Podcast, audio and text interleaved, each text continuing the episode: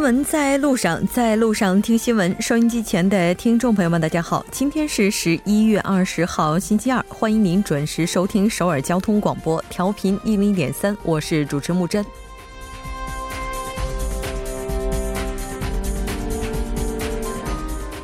儿童是一个国家的未来，更是世界的未来。今天是国际儿童日，我们也借此审视儿童的生活环境。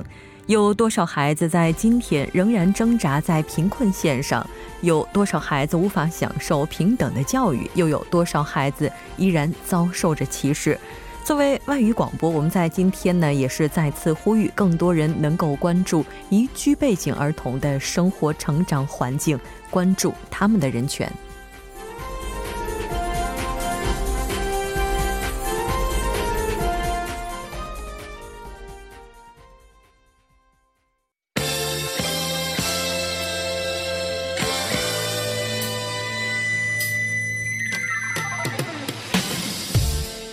新闻在韩国带您快速了解当天主要的韩国资讯。接下来马上连线本台特邀记者周玉涵，玉涵你好。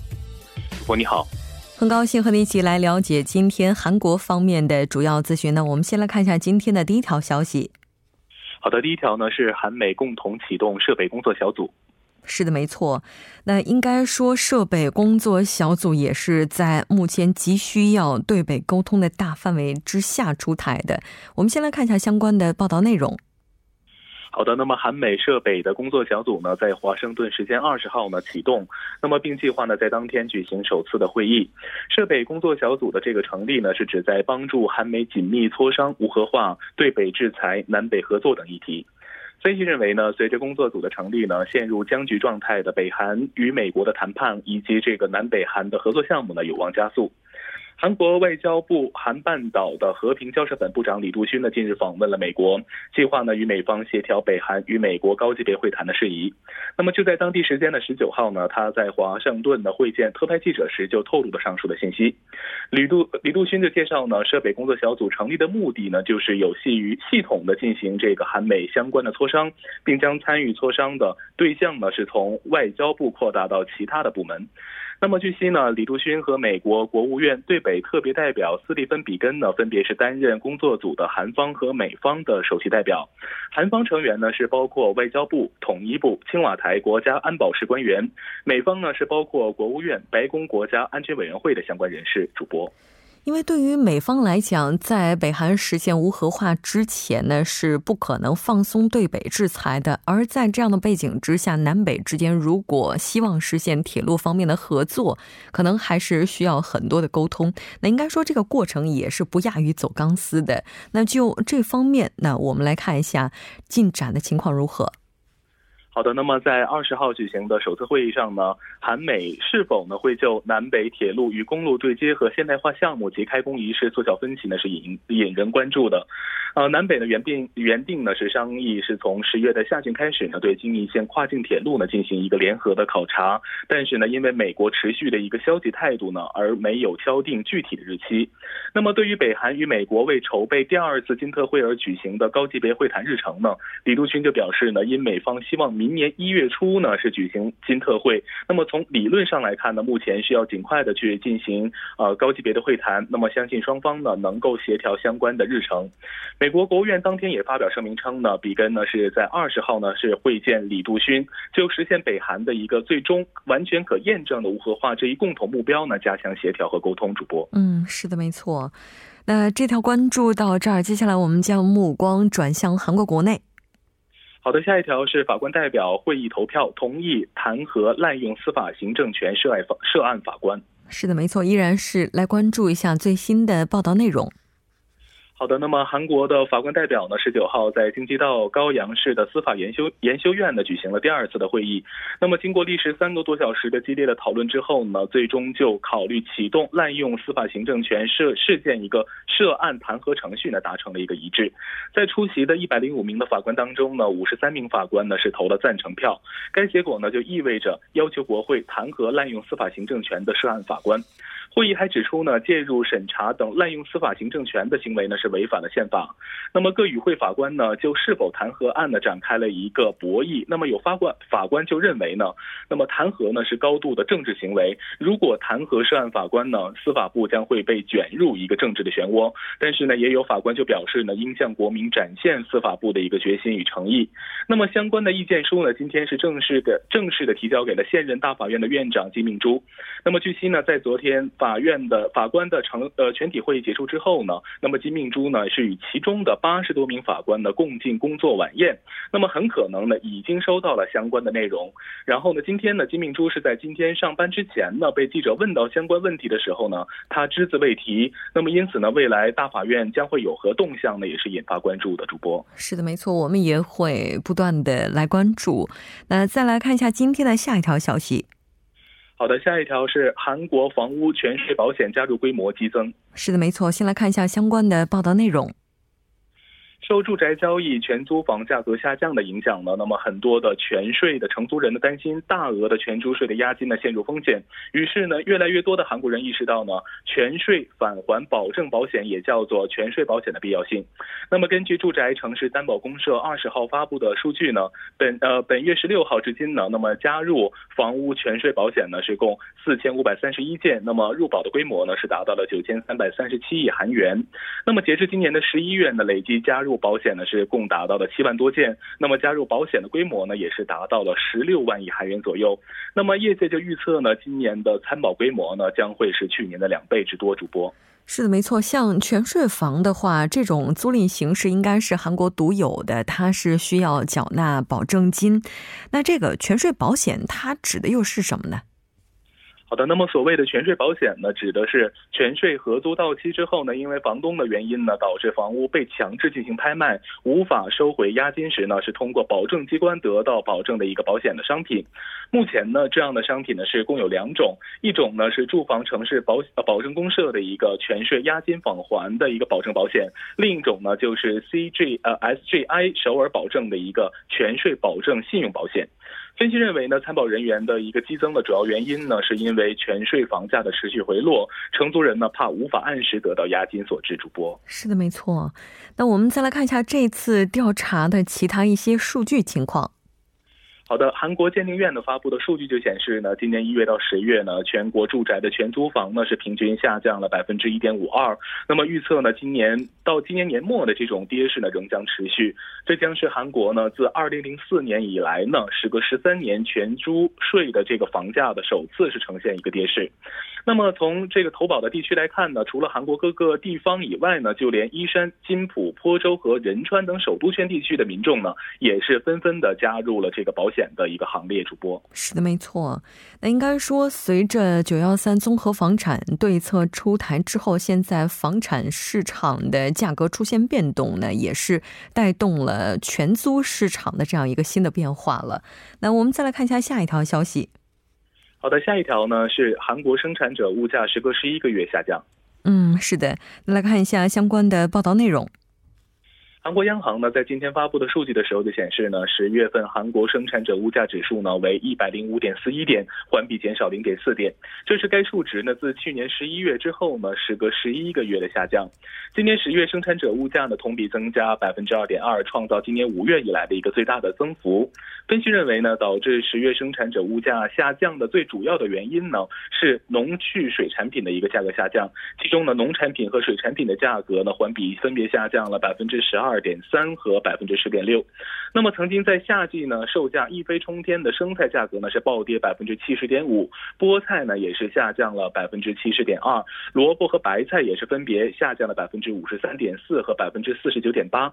那么在金融和保险领域的生产者物价呢也是下降了百分之一点一。主播，嗯，是的，没错。生产者物价指数呢，主要是衡量工业企业产品出厂价格变动趋势和变动程度的一个指数呢。通常认为它的变动对预测消费物价指数的变动是有帮助的。那好的，非常感谢玉涵，我们下期再见。再见。接下来关注一下这一时段的路况、交通以及天气信息。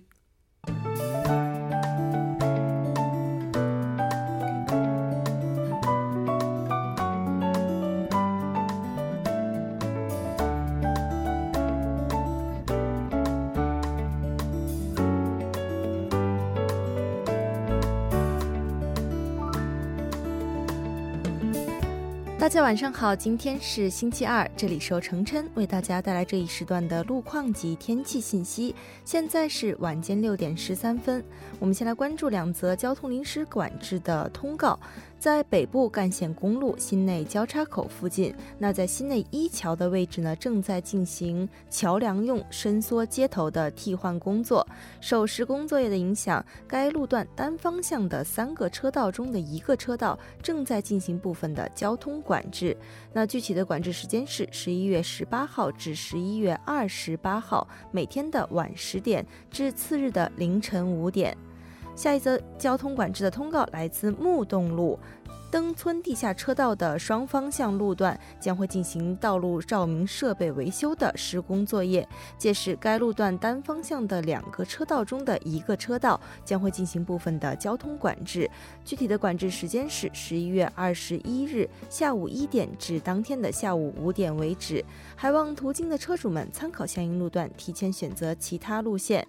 下一条消息呢，来自三一大路退西路二街至南山一号隧道方向，目前在该路段的三车道上正在进行道路维修的施工作业，受事故影响，三车道暂时不便通行，请来往的车主们参考相应路段，提前变道行驶。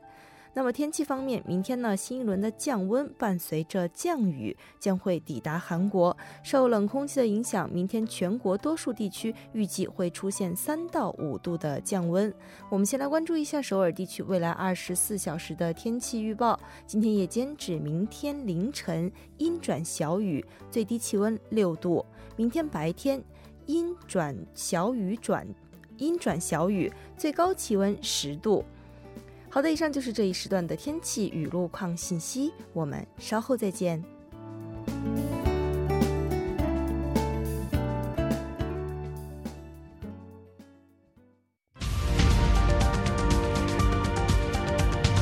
聚焦热门字符，洞察新闻背后，全方位解读当前时事，新闻字符。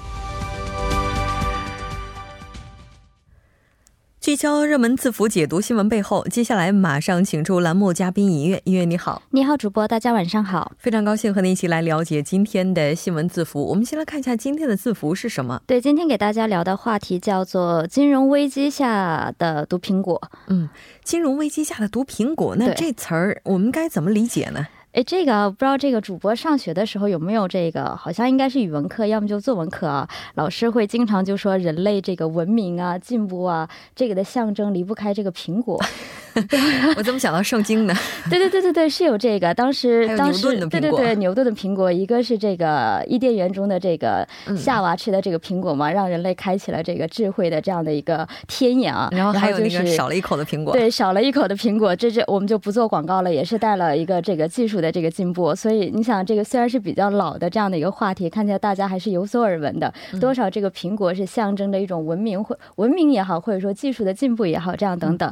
但我们为什么要说今天的题目会咱们提到是金融危机产下的这个毒苹果呢？那毒苹果肯定是有毒的嘛？它究竟这个会危害到什么样的程度，我们不好说啊。我们来先想一下这个我们。最能想到的最近的一次金融危机的话，应该会是不知道主播会想到是哪一次？零八年，零八年对，因为我们最近的对再早一点就太小了，可能没有这个印象。那零八年都知道是从美国那边过来的嘛？为什么过来？就是因为人家美国的银行乱发发放这个贷款，最后还不上了，这个窟窿补不齐了，所以呢，当时有不少的银行不就破产了嘛？然后在那个时候，知不知道有一种货币它就诞生了？它就哎，它就是零八年那会儿。对，大概就是零八年，就是说这个经济危机。这一段期间，就是人们对于这个中央银行的一种不信任，就觉得我的钱哎放到银行里面，不管是从银行的角度也好，或者说国家的这个呃政策调控来也好，我对你产生不信任了。那我们就把这个去中心化，我们自己成立我们自己的这个小货币圈。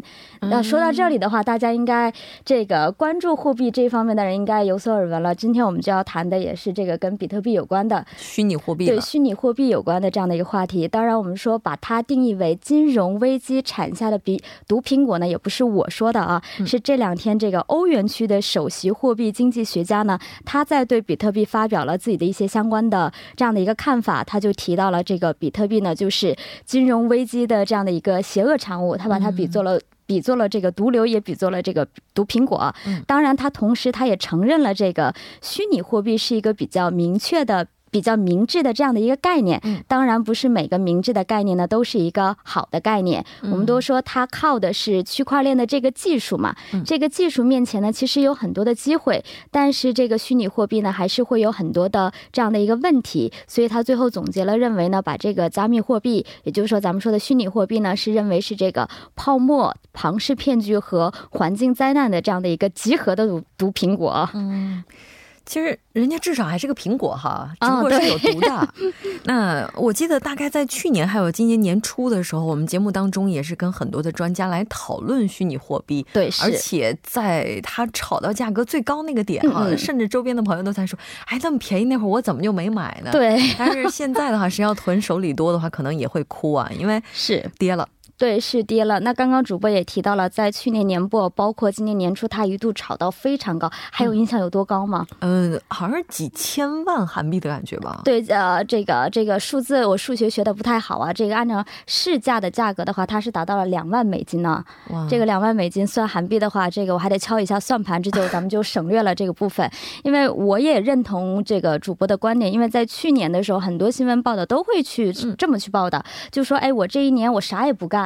我就折腾一下这个虚拟货币，可能对对对，可能我挣的这个钱啊，比我一年的工资还要多。但是这样的现象真的是好景不长，因为我们了解到呢，这个加密的这样的货币市场呢，可以说在近。半年来是大幅度的跳水啊，它的市值呢是从两千一百亿的美元是下跌到了一千八百三十亿美元，也就是说它六个月以来呢，它的价格是首次跌破跌破了六千美元。当然，它跌破到了六千美元呢，它这个悲观情绪呢是一直持续的，结果在长达一周之后。到了昨天，它再度暴跌了百分之十二点八三，也就是说，相当于是跌破了五千美元的这样的一个关口啊。它的报价是达到了四千七百二十美元。那么也就是说，在过去的一周，我们就能看到这个比特币的跌跌幅呢是超过了百分之二十。这个不管是对于股票也好，对于货币来说，都是一个比较怎么说？如果心脏这个不太好的话，其实承受力也应该会蛮差的。当然，除了这个跳楼价，对跳楼价，除了这个比特币。以外，在这个韩国的这个虚拟货币交易市场，我们经常看到的这个以太坊，还有这个比特现现金，他们也是分别跌了这个百分之十四点五和百分之十三点一。然后还有一个比较新的这样的一个货币叫瑞波嘛，它也是下跌了，达到了百分之五的这样的一个价格。对，我记得之前还说，像日本啊等等这些国家是允许使用这些虚拟货币来支付的。对，那转眼这就开始暴跌了。为什么会暴跌呢？对，首先就是跟这个各国加强对这个虚拟货币的。管制有关，我们都知道中国不是在去年叫停了，对九月份的时候叫停过嘛。然后目前来看的话，似乎是成绩还比较好。那中方的报道是得到了社会各界的一些高度的认可，算是引领了国际监管的趋势。当然，更为重要的就是说，我们说虚拟货币的领军人物比特币，它出现了硬分叉。它硬分叉是什么呢？它又出现了这个比特币的 A、B、C 和比特币的 SV，就是它的两个小分类。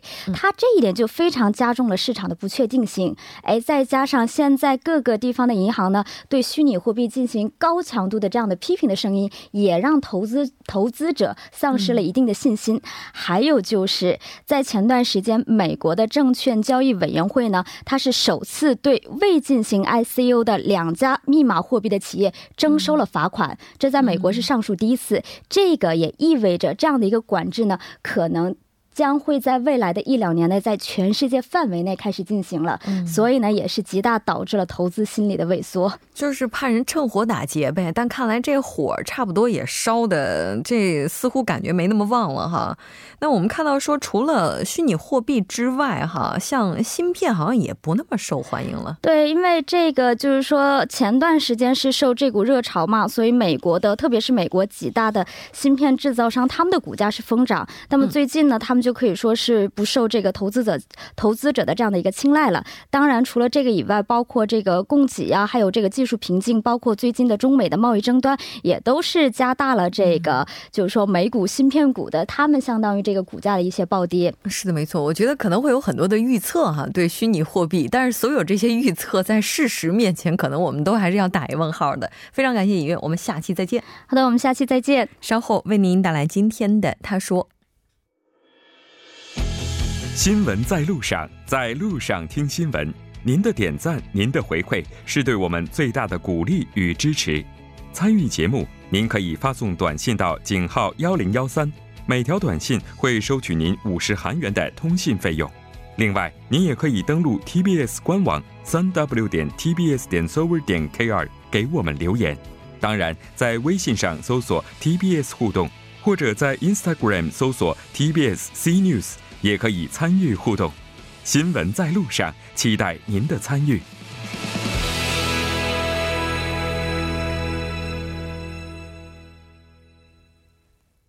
好的，欢迎回来听他说评舆论内外。接下来马上连线特邀嘉宾，来自首尔 Digital 大学的郑明书教授。郑教授你好，主持人你好，听众朋友大家好，我是首尔 Digital 大学中国学系郑明书，很高兴和您一起来了解今天的他说。我们先来看一下今天的语录是什么。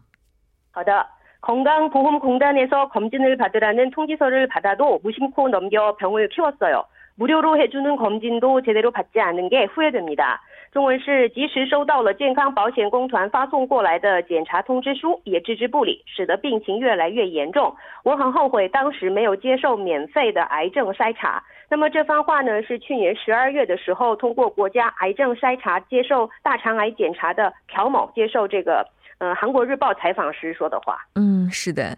那我们看到，其实韩国政府推出这个政策已经是有十七年了。是的，韩国政府出台的国家癌症呃减诊事业已有十七年的时间了。医疗补助金领取者和加入健康保险的呃其收入在下位百分之五十的国民呢，能够通过国家癌症早期检诊事业，可以检诊五大癌疾病。所谓的五大癌疾病就是大肠癌、胃癌、肝癌、乳乳房癌，然后宫颈癌。呃，然后一切的费用呢，都由政府，就是中央政府、地方政府，还有国民健康保险公团来承担。但是呢，呃，有检查对象的一半以上呢，没有按时去接受检查。嗯，那应该说有免费的检查，大家也不去检查，可能也是对自己的身体状态过于疏忽了。近几年，我们看到韩国五大癌症的确诊率也是在逐年上涨。是的，根据这个国民健康保险公团的资料，去年国家癌症检诊对象两千两百六十五万名当中呢，接受检查的人有。一千一百四十一万名，占全体的百分之五十点四。那么，二零一三年接受癌症检查的检查率是百分之四十三点五，和二零一三年相比呢，只不过增加了百分之六，呃，百分之六百分点。那么，二零一三年的检查率是百分之四十三点五，二零一五年是四十八点三，呃，二零一七年有百分之五十点四。呃，其实呢，呈呃呈现逐逐年上涨的趋势。嗯，是的，也就是说，现在接受体检的人是增多了哈，但这个离我们的预期似乎还是要差了很多。为什么会这么低呢？呃，这个五十岁以上男女为标准的大肠癌每年一次，肝癌的话，四十岁以上高危险区群的男女每六个月一次，然后胃癌和乳房癌的话，四十岁以上男女每两年一次，还有二十岁以上女性可在每两年。一次接受这个宫颈癌检查，加呃加入健康保险的人当中，他们的收入在上位百分之五十的话，要付检查费的百分之十；收入在下位百分之五十的人则免费接受检查。大肠癌和宫颈癌的话，不管收入多少，一律免费。条件这么好，国民两名中呢，一名却不接受检查。检查的人这么少的原因呢，一直是是拖延这个接受检查。去年地区加入者的癌症检查率是百分之四十五点二，那么职场加入者是百分之五十四点五，可见地区加入者的检查率明显低，因为他们是自愿接受检查的。那么国立癌中心呢，去年以四千名男女为对象做过一次问卷调查，问他们为什么不接受检查，结果呢，很多人回答说，因为很健康，再来就是没时间，下面就是经济条件。除此之外呢，对检查方式的不满和不信也起到了作用。是的。可以说，对于他们来讲，最需要认识到的就是癌症的早期确诊对于治疗是有着很大帮助的。那这个制度，也就是说，目前还是存在着很多缺陷的，是需要改善的。是，呃，现在的话呢，大肠癌检查呢，其实不不直接去做内视镜。那么明年开始呢，政政府呢将全面实施大肠癌内视镜检查，然后明年下半期呢，还会将肺癌呢纳入国家癌症检查的范围之内。嗯，那外国人呢？外国人的话，申请外国人登记的人当中，与韩国人结婚，本人或是配偶怀孕，韩国人结婚，然后有养育这个未满十九岁子女的人，呃，他们呢都可以同样的能够得到补助。嗯，是的，没错。如果您还有其他的一些疑问呢，也应该要登录详细的网站进行查询。非常感谢郑教授，我们下期再见。谢谢。半点过后马上回来。